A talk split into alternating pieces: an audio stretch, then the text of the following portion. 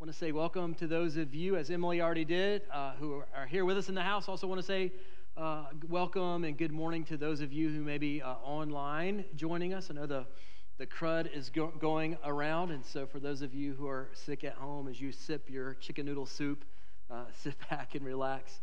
We're going to be putting our finishing touches on our mission emphasis month, and so what we've been doing for the last month or so is really talking about the keys to finishing the mission, specifically the mission of God that we see revealed throughout the pages of Scripture, beginning in the first book of the Bible, Genesis, running all the way through to the end, the last book of the Bible, the book of Revelation, and specifically this idea that God has a heartbeat for the nations, that he has a desire that people from every tribe, tongue, and nation would come to know him. This idea that God is in the business of reconciling people all over the world and taking them out of the kingdom of darkness and placing them into the kingdom of light of his Son, Jesus Christ. This idea that people matter to God. And for us, we've talked about, man, this whole idea that it's got to be unacceptable for us that there are literally walking planet Earth today, 3.2 billion people who have little to no access to the greatest news in the world, that there's a God in heaven who loves them so much that he came into this world of suffering. And he lived a perfect, sinless life on their behalf, the one that we all should have lived, but we couldn't because we're fallen and we're sinners. And he died their death, the sinner's death, so that they wouldn't have to. And then he rose again on the third day to offer them forgiveness, freedom, hope, and life to anyone who would call on the name of Jesus.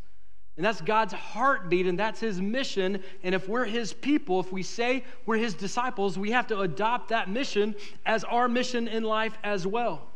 So we've been talking about that over the course of the last 4 or 5 weeks. And if you have a copy of God's Word, either in print or on your device, please open it, turn it on, make a beeline for Matthew chapter 25. That's where we're going to plant our flag, spend our time this morning. Our text this morning is a pretty well-known parable of Jesus, known as the parable of the talents. If you grew up in church, you're probably familiar with it. If not, you'll get introduced to it this morning. That parable starts in verse 14 of chapter 25, but let me just give you a little bit of context, if I could, on the front end so that it makes sense. So the previous chapter, Matthew chapter 24, the disciples come to Jesus and they ask him a question. Hey, Jesus, when are you going to come back? All right, so you're talking about, hey, you're going to die, you're going to rise, you're going to ascend to the right hand of the Father. But so when are you going to come back? That's their question. How are we going to know the end of the age? Like when you're about to come back and you're going to establish your kingdom of heaven on earth, like how are we going to know? And so Jesus gives them a few signs of the times. Like, hey, these are things that you can be looking for. And then he shifts in chapter 25 and he gives them three parables to help them understand, right? So he gives them the parable of the virgin, gives them the parable that we're going to look at today, the parable of the talents, and also the parable of the sheep and the goat. We're going to dial in on the second of those three parables. And he gives them and he gives us these parables to help us understand how we ought to live as we wait on his return, how we ought to live as we wait on his second coming. Now, I think this is really super important in our context, in our culture, because here's what I sense in the American church today. I sense that there are a lot of Christians in our day that see salvation as sort of a golden bus ticket to heaven. And so the idea is, hey, you know, I hear the gospel, I respond to it, like I believe in Jesus, now I have a relationship with him, I'm made right with my Creator, boom, I'm in, I'm a part of the family, now I'm just going to kind of isolate from the world and wait on the second coming of Jesus. Now, I call these Christians isolationist Christians, and I would argue that isolationist Christians are the most worthless Christians to ever walk the face of the planet. I don't want you to be an isolationist Christian. I don't think Jesus wants you to be an isolationist Christian, because the reality is the thing that isolationist Christians are best at, even though it's not their intent, is wasting their lives. And so in this parable, what Jesus is going to do is teach us how not to be isolationist Christians and how not to waste our lives, but rather leverage our lives for the sake of the King as we wait on his return. And so let me pause and pray for us as we get ready to step into the Word this morning. Heavenly Father, we come to you, and I think for most of us, we would have to confess that this week has been a difficult week in some way, form, or fashion. There's been some trial that we've walked through. There's been something that's caused anxiety in our hearts, God, and no, that's easy to understand. We look around the world and we see wars raging in Europe, and we see all kinds of election and vote counting mess going on in our country. And for a lot of us, there's even personal issues and struggles and tensions, maybe in marriages or with moms and dads and kids. And there are all these things kind of tugging at our heart's attention. And God, we want to say, God, that we want you to be present right now. We want to turn these things over to you. Holy Spirit, we do ask that you would be present now, that you would take these ancient words that you've breathed that are thousands of years old, and yet your word tells us they're alive and they're active and they have the power to change our hearts and our minds and our lives. And God, we ask that you would meet us in this place, that you would speak through these words, through our hearts, in a way that would actually make a difference in our lives, God. And we ask all this in the precious name of your son, Jesus. Amen. All right, Matthew chapter 25.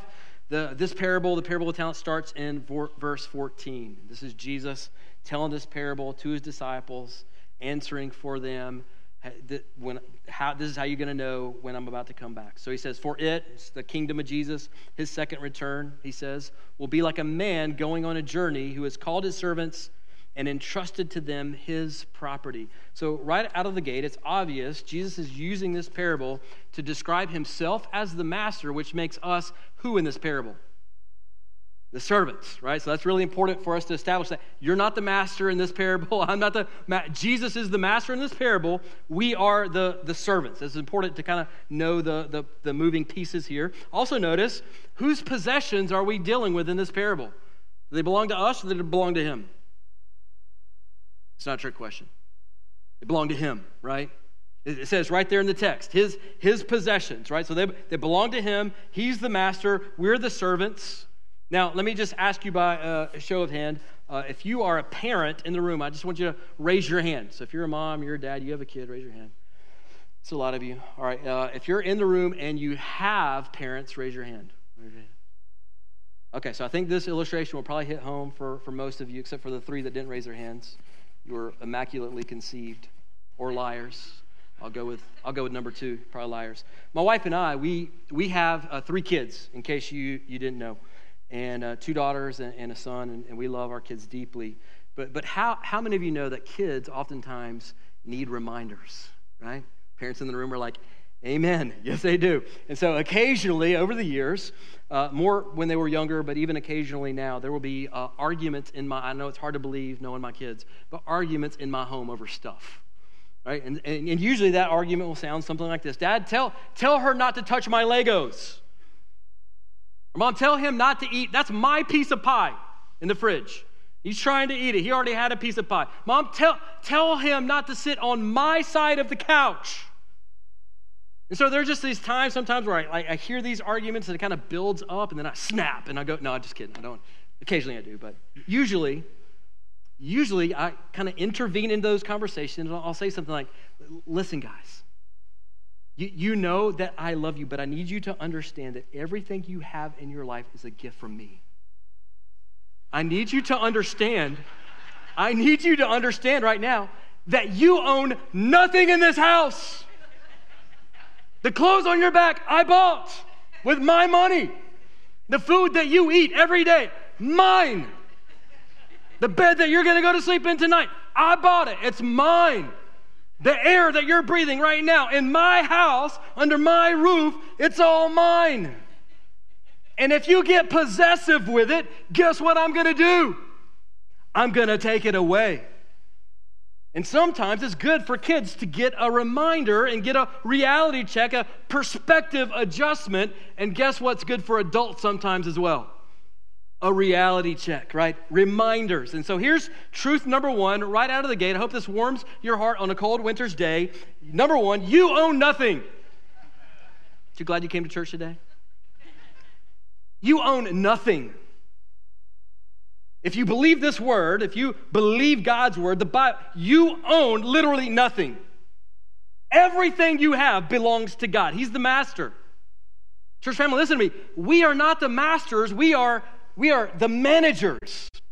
We are simply stewards of the king's possessions. Now, I think this can be especially hard for us in our culture today as Americans in 2022 because I feel like our culture says to us on repeat, no, it's yours. Like everything you had, bro, you earned it. You pulled yourself up by the bootstraps. You went and got that job. You worked hard. You used your smarts. You deserve it. You own it. You enjoy it. You cling to it. And I need you to understand from God's word this morning, I need you to understand this concept. You own nothing. Now, if you don't believe me, let me just share some stats that I looked up online this week. Do you know what the current mortality rate is in Western North Carolina? Not your question. It's 100%. Everybody dies. Do you know that? Some of y'all are like, it's 100%? Yes, everybody dies. You're not a part of like the special 0.5% that's going to miss out. We all die. The current mortality rate is 100%. And you know what's going to happen when you die? And you are going to die? You're going to take nothing with you. It all stays behind. Now, here's a thought. This was kind of helpful for me, shaping my perspective. For some of you, it might be disturbing. For others of you, hopefully it's helpful. 100 years from now, everything that you own, that car that you're paying way too much on a month, that dream house that you saved for 20 years and built, that 401k that you planned and saved for, everything that you own 100 years from now will either belong to someone else or be rotting in a landfill. That's true for everybody in this room and watching online. Every single thing that you own 100 years from now will belong to someone else or be rotting in a landfill.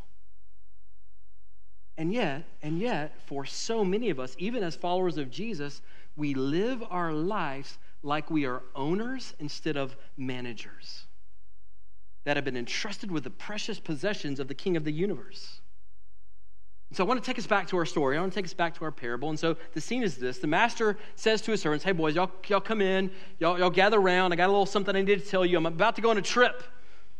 I'm about to go on this trip, and I'm going to be gone for a little while, and here's what I need you to do. I have some really important possessions that I'm going to entrust to you while I'm away so that you can invest my possessions and maximize these things for me. So that's kind of where we are in the story. Let's pick it up in verse 15. To one, he gave 5 talents. To another, he gave 2. To another, 1. To each according to his ability. Underline that last part. To each according to his ability. We're going to come back to that in a minute. Then he went away. Verse 16, he who had received the 5 talents went at once. Now that's interesting, isn't it? The response is immediate obedience by the first servant. Now you've probably heard it said, delayed obedience. We tell our kids this. Delayed obedience is actually disobedience. So he received the 5 talents, went at once, traded with them. He made 5 talents more. So also the one had 2 talents, made 2 talents more. So they're both doubling what they've been given by their master. This is impressive. Verse 18, but he who had received the 1 talent went and dug a hole in the ground and hid his master's money. Now after a long time, the master of those servants came and settled the accounts with them, and he who had received the 5 talents came forward, bringing 5 talents more, saying, and I want you to kind of sense there's a feeling of excitement here, right? When the first servant sees his master returning, he's like, Master, you delivered to me 5 talents, and look, here, I have made 5 more talents. And his master said to him, well done, good and faithful servant. You have been faithful over a little, I will set you over much. Enter into the joy of your master.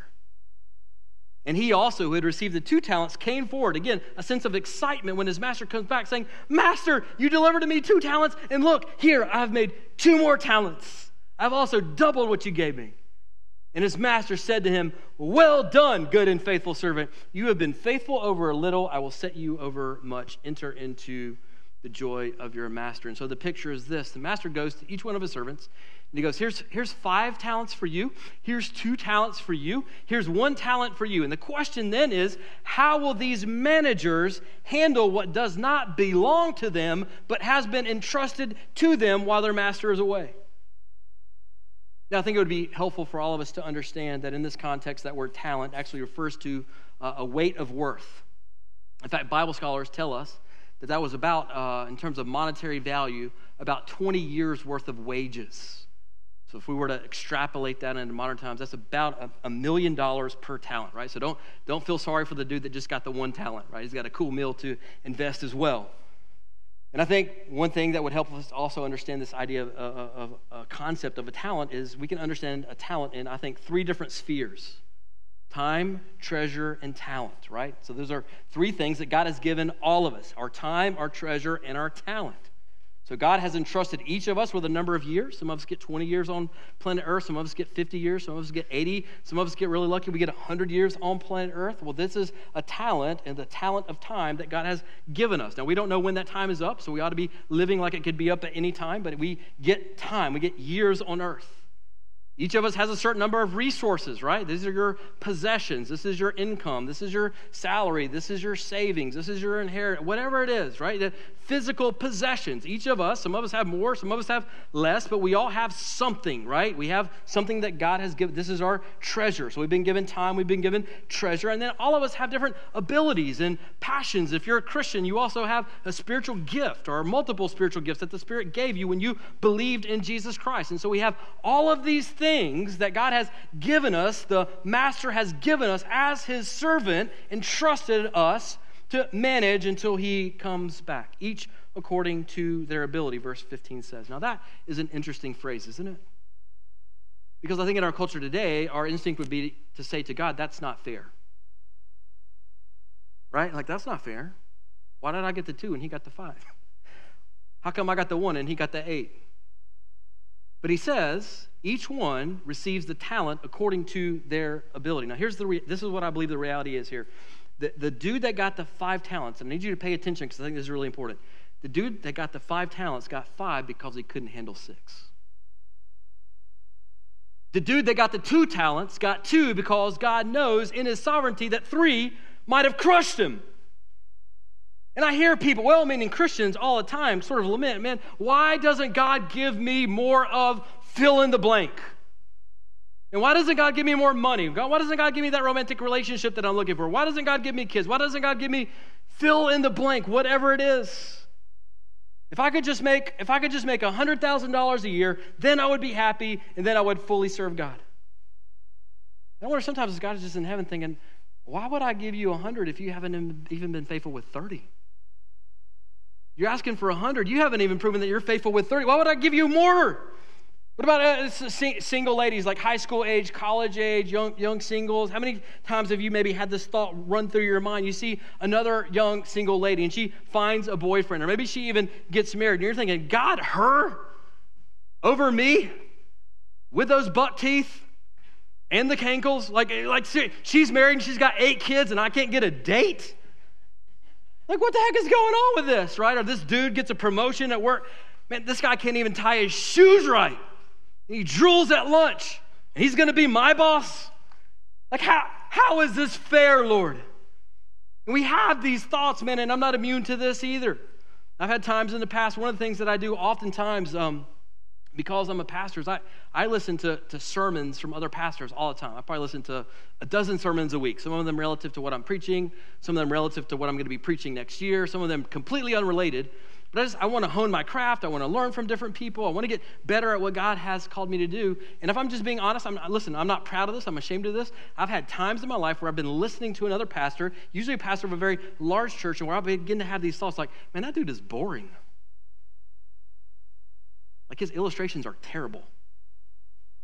Exegesis is whack, right? Like I'm way better than this guy. He's got 23,000 people coming to his church. And the Holy Spirit normally, in his kindness, gently kicks my teeth in and says, kid, you've got what you can handle.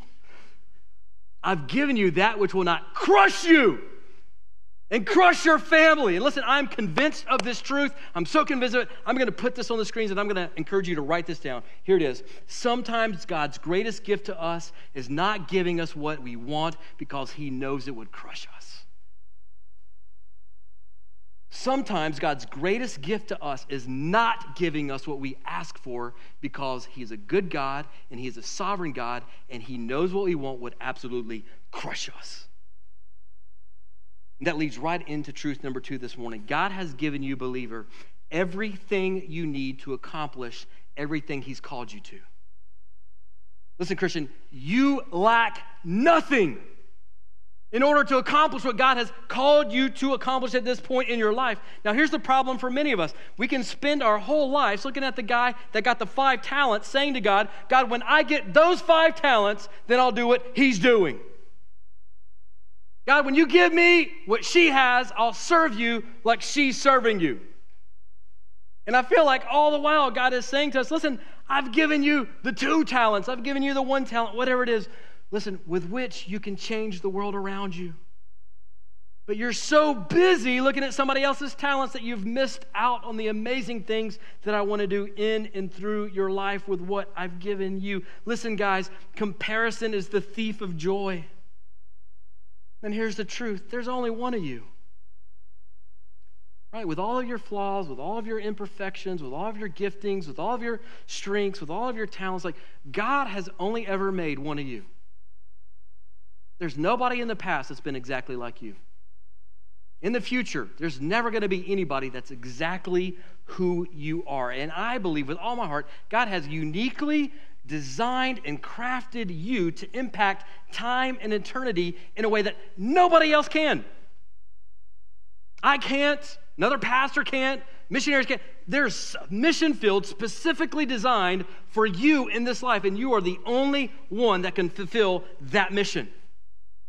Whether you've got 10 talents, whether you got 5 talents, 2 talents, 1 talent, half a talent, whatever it is. Whatever you got, maximize it for the glory of our King. And that leads us right into truth number 3. And this is important. Listen to this. Kingdom success is measured by faithfulness, not fruitfulness. Say that again. Kingdom success is measured by faithfulness, not fruitfulness. And I want you to notice the servant who only produced 2 talents got the same reward as the servant who produced 5 talents. You notice that? The one who produced 5 talents produced over twice as much as the guy who only produced 2 talents, and yet they get the same commendation and they get the same reward from the Lord Jesus Christ. Why is that?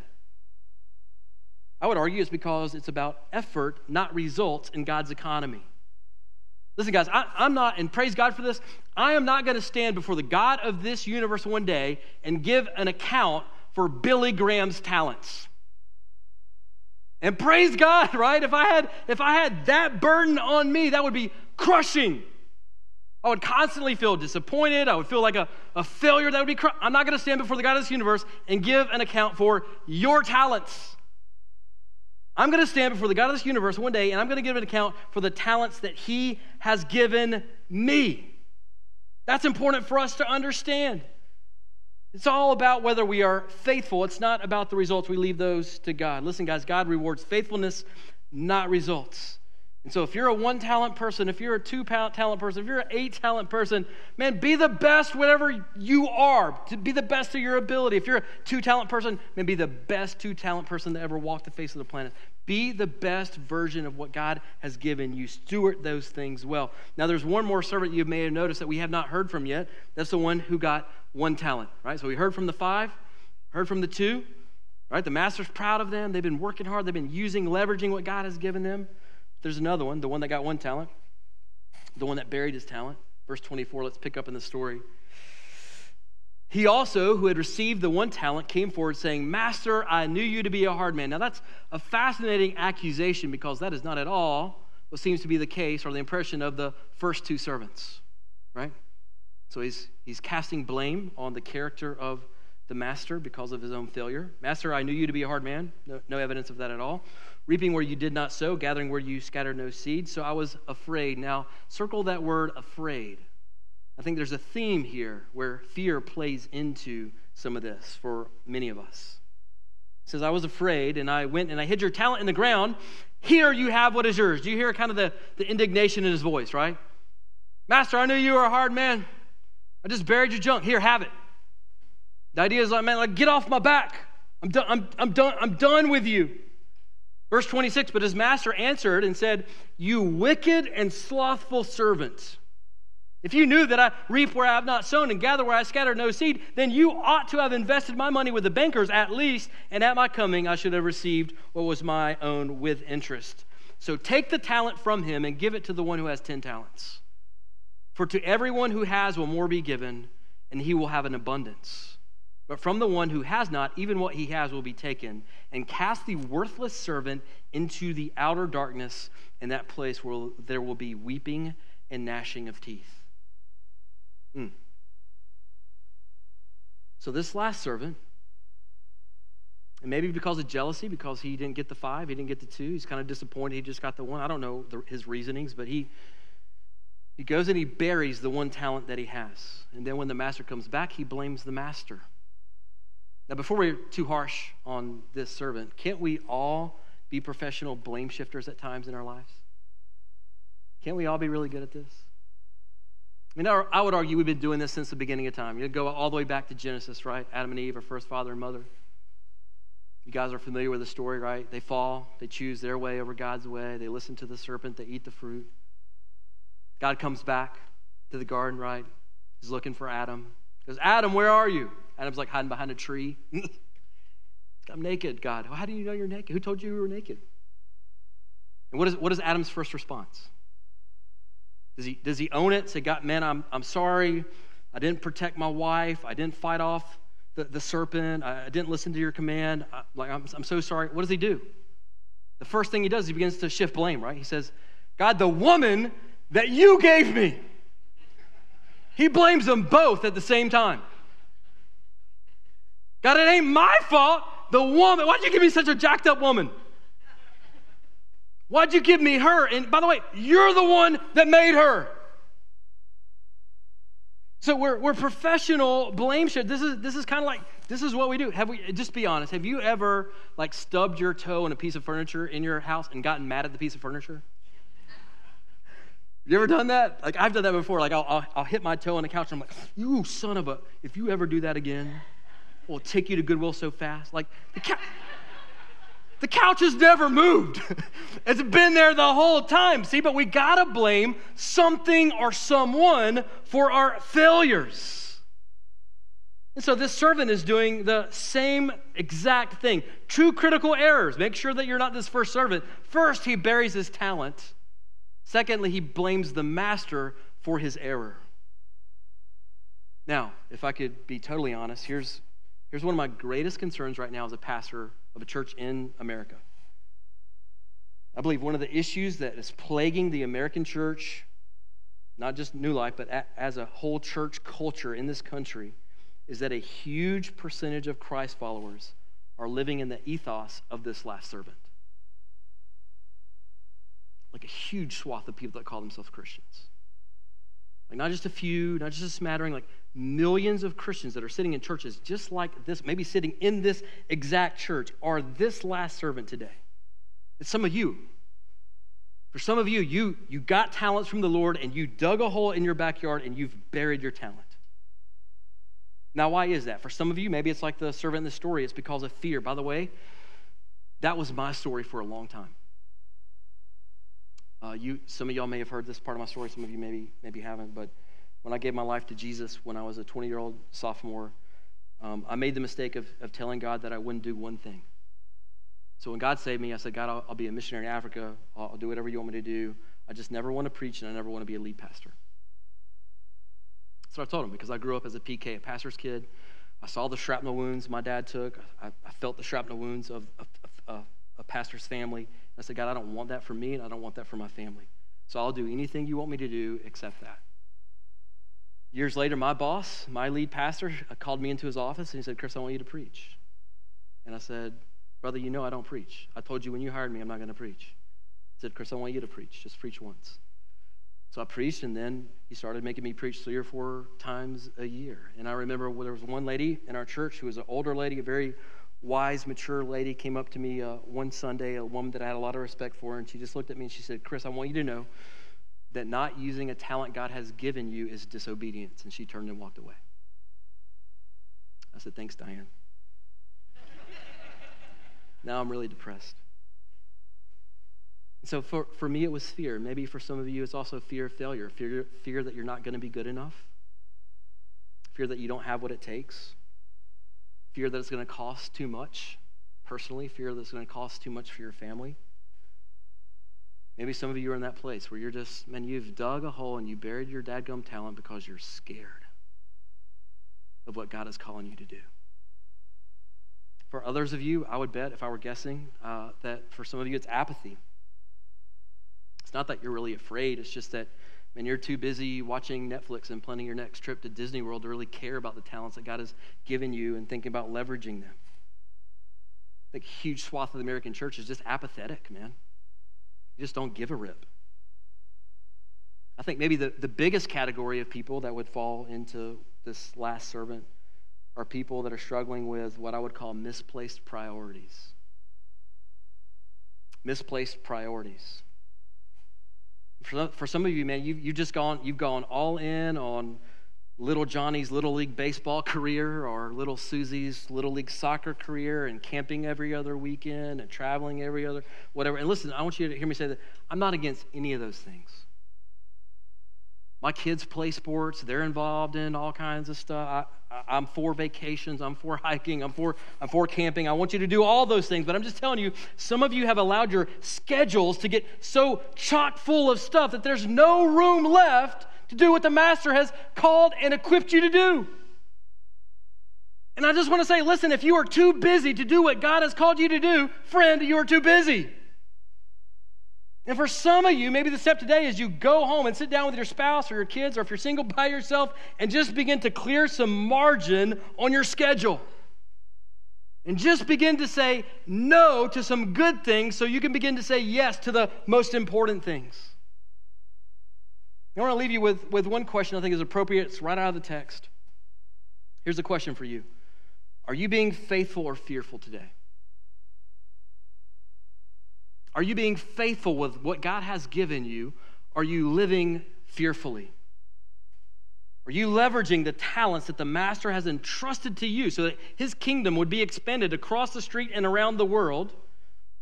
Or have you gone in your backyard, dug a hole, and buried the talents that God has given you to maximize?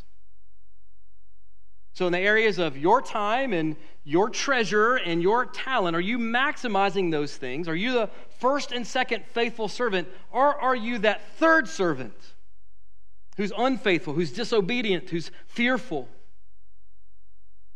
In just a few minutes, we're gonna celebrate what Jesus has done for us. We're gonna take the bread and the cup, and we're gonna celebrate communion together. But before we do that, I want to just carve out a few minutes for an appropriate response time, right? And here's my challenge to you, whether you're in the room, whether you're watching online, here's my challenge.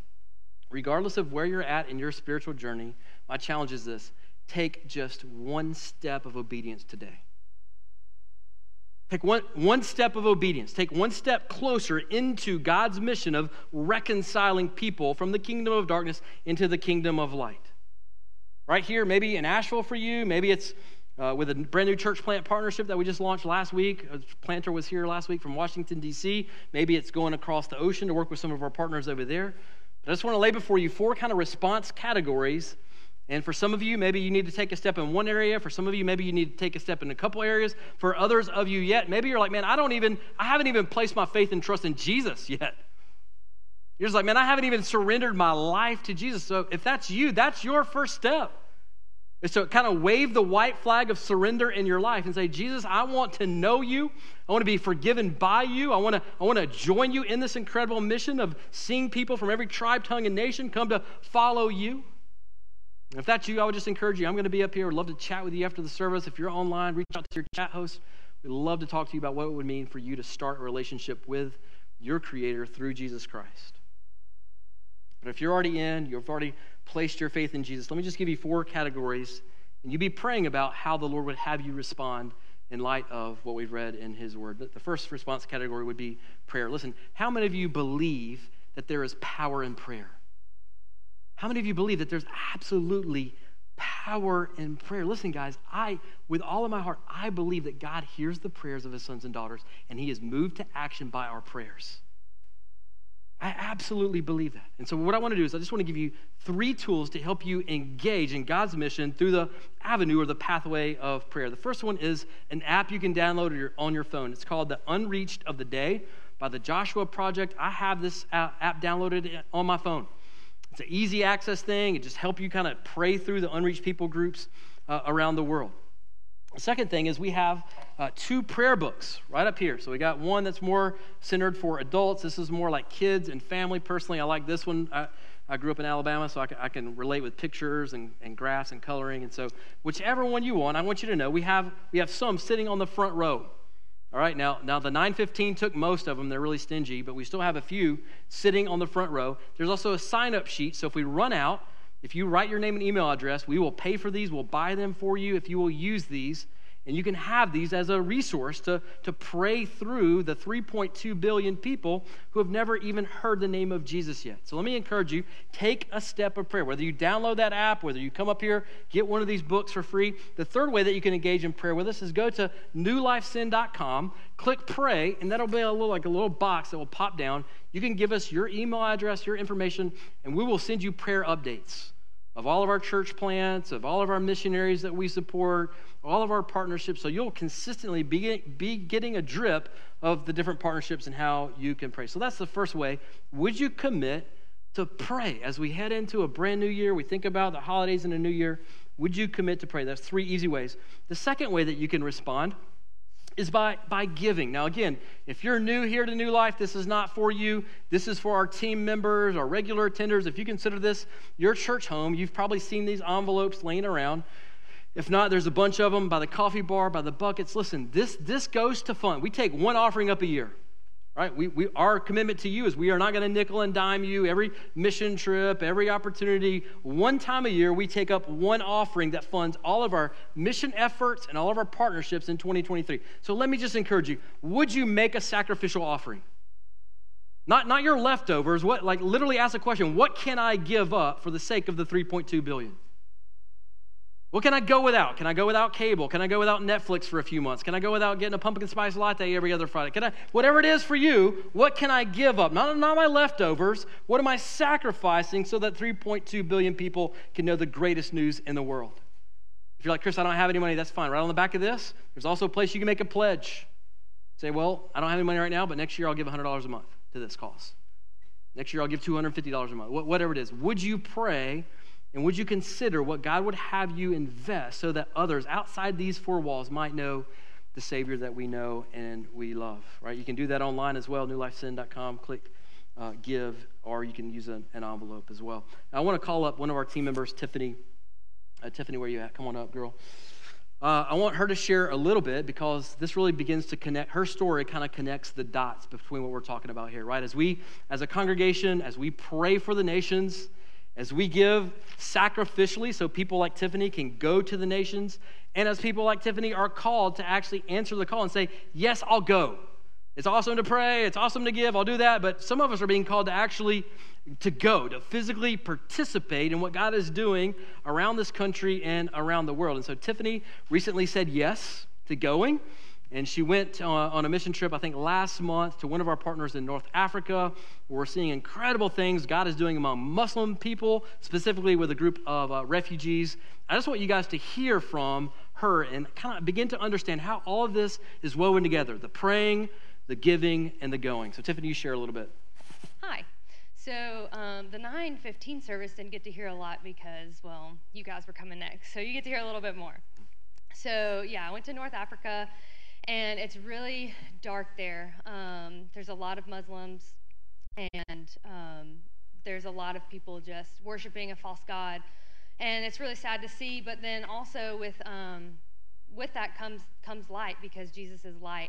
And so with your praying and with your giving and with going, we get to take the light of Jesus to other countries, which is so cool. And so while we were there, we got to experience a Rec Academy place where Muslims and Coptic Christians and Christians and just all these people get together and build relationships with one another. It's so cool. They're such a relational people, and that's how we build, and that's how they're building there to grow community and preach the gospel. And it's just so cool to see, and it was so cool to experience. And so that was happening. And after, we did our thing with the games and stuff, the parents, the Muslim people were so excited, and they were honored that we were there. They were so just overwhelmed with joy to build and be partners with us continuously. Like, it was just really cool to see. And then the next place that we did was the Sudanese refugees, where it started with one tribe, and then it turned into four tribes, and then it was one person, and the gospel reached the second person, and then they told their friends, and we were there when 12 people became believers, 12 Sudanese refugees became believers, and they asked us to be a part of their baptism, which was so cool. And before we got to be a part of that, we went into the water with them and prayed with them before we did that, we got to worship with them, which was really cool. It was the song, I Have Decided to Follow Jesus, but we spoke different languages.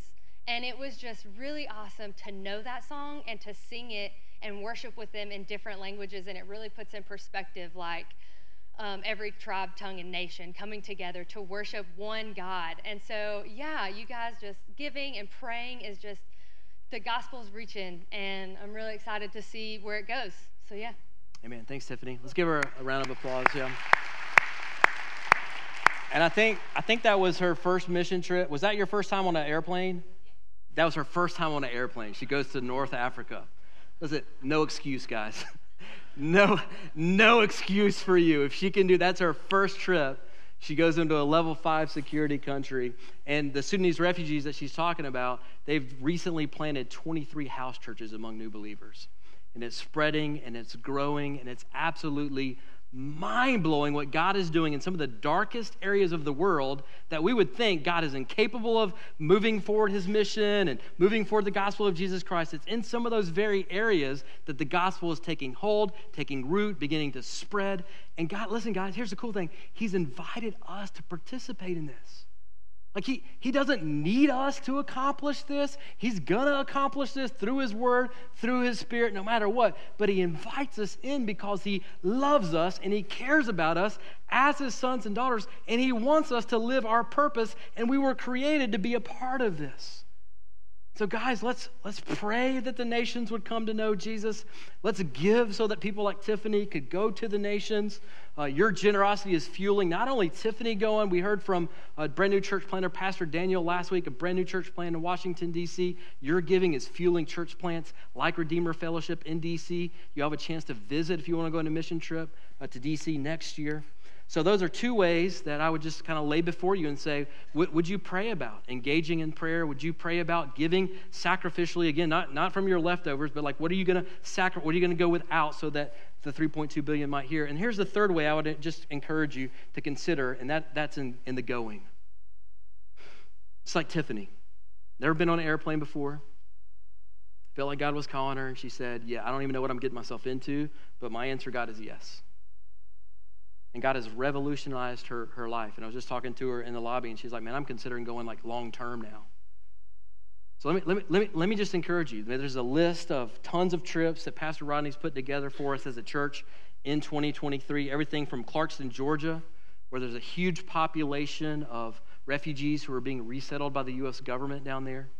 Brand new church plant partnership in Washington, D.C.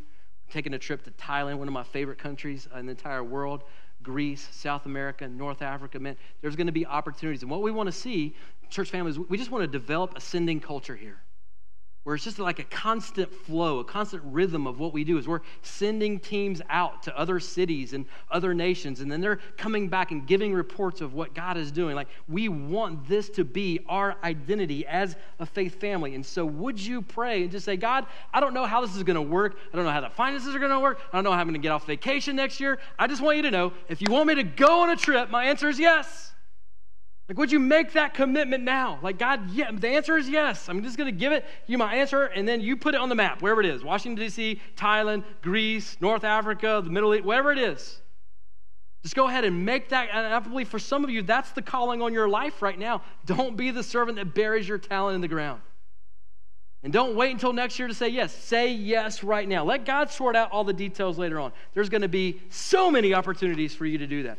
Now, here's the fourth one I want to just kind of lay before you. For some of you, you're new to New Life. You've never been in a church that's been kind of outward-focused, been missional in terms of their DNA. And you're like, man, I've never heard this before. I've never heard about God's heartbeat for the nations, for every tribe, tongue, and nation, and how we're supposed to be involved in his mission. Like, this is new to me. I want to be open to it, but I feel like I need to learn more about it. I would encourage you, go on our website, sign up for our Explore Missions class. So that's going to start in January. It's just going to run 6 weeks. It's going to be on Sunday morning, so you're already here. It's not an extra, like, day of your week, night of your week.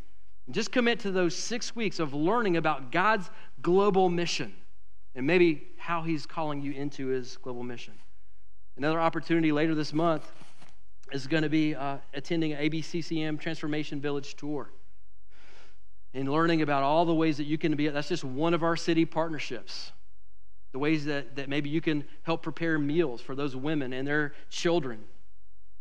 Maybe working at the front desk doing reception. There's opportunities for child enrichment, tutoring, education. Regardless of how God has equipped you, the talents that he's given you, listen to me, there is a place for you in God's kingdom. There's absolutely a place for you in God's kingdom. So let me just encourage you, be the first servant, be the second servant, don't be the third servant.